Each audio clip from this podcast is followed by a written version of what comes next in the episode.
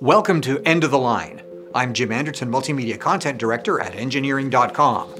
On today's episode, ammonia as jet fuel seems crazy to me.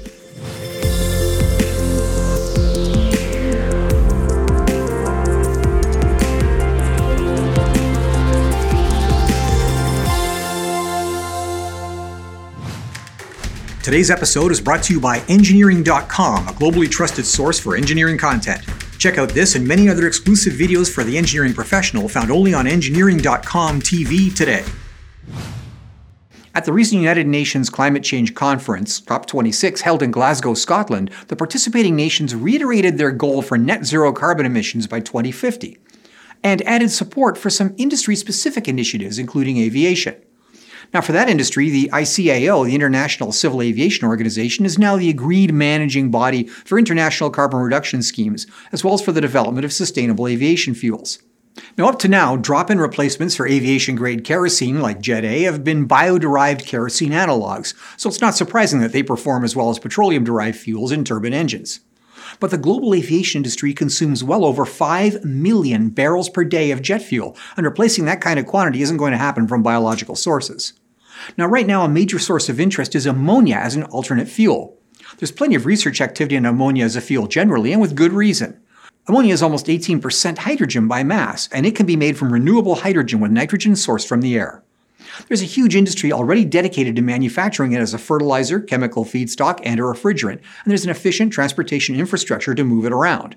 Now, that's all good, but there are several problems as well.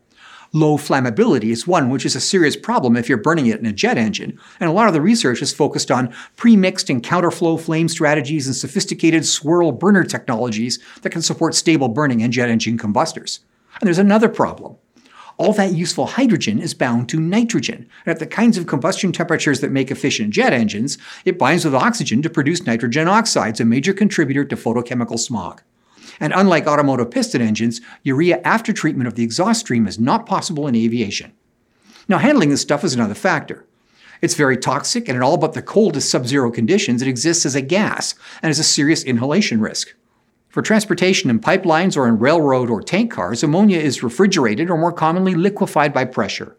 A railroad tank car is typically pressurized to 125 psi for this purpose.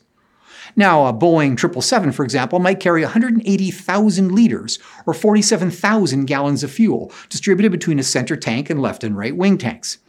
These, of course, are not pressurized, and if it's necessary to apply 125 psi to keep ammonia fuel liquid, that tankage will have to be either cylindrical or spherical, or use some advanced internal support structure, possibly 3D printed. And of course, the tanks must be vented, which is effectively a toxic gas leak source. Then there's the question of what happens during an emergency fuel dump. Does an emergency aircraft simply dump tens of thousands of gallons of liquid ammonia to flash to gas in the atmosphere? Now, I'm not saying that these technical challenges can't be overcome, but the entire point of the exercise is to prevent CO2 emissions.